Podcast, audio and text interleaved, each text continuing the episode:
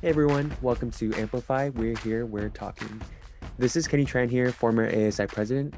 And earlier I met with Mariana over Zoom, who was the former executive vice president during my term, to discuss and reflect back on our time on the ASI board of directors. And it went a little something like this.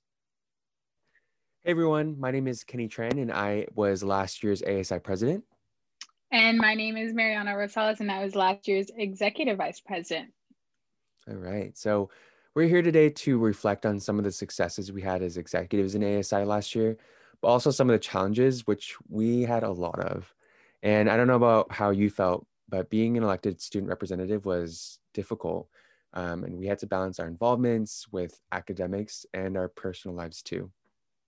Yeah, I think it was definitely hard, but you know, I think what really what I learned a lot about during my time on the board of directors was really time management and prioritizing all my commitments. And even though I was only in ASI for one year, I learned so much about responsibility and leadership, especially in stressful situations like a pandemic.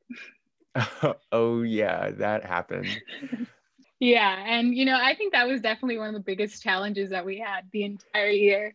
Yeah, you, you know, to be completely honest, I didn't think it was going to be as bad as it was. Maybe like a month or two tops virtually, but we had to learn how to operate in a pandemic while also working to provide answers for students. So it felt like we were having to juggle a lot.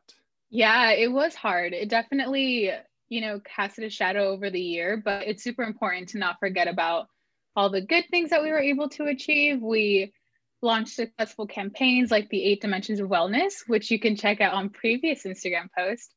Um, we did more efficient communication to the student body by using memorandums, and we even provided for student advocacy during committees across campus. And you know, generally, I like to it was a difficult year for us. It was also one filled with so much growth, don't you think? Yeah, no, definitely lots of opportunities for students to thrive.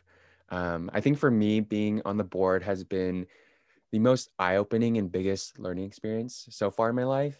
Um, and I think for anyone listening who's on the edge of running, not really knowing what they want to do, I really encourage you to step outside your comfort zone and just do it. If you're looking to grow as a leader and as a person um, and to build community, ASI is really the place to do that. Um, but yeah, I think that's the end of our time. Yeah, thanks for listening, everyone. And don't forget to run in elections. All right. Bye, everyone. I think it's safe to say a lot happened in 2020, but that's all the time we have for today. And just a reminder applications to run for ASI elections close this Wednesday, February 10th at 12 p.m.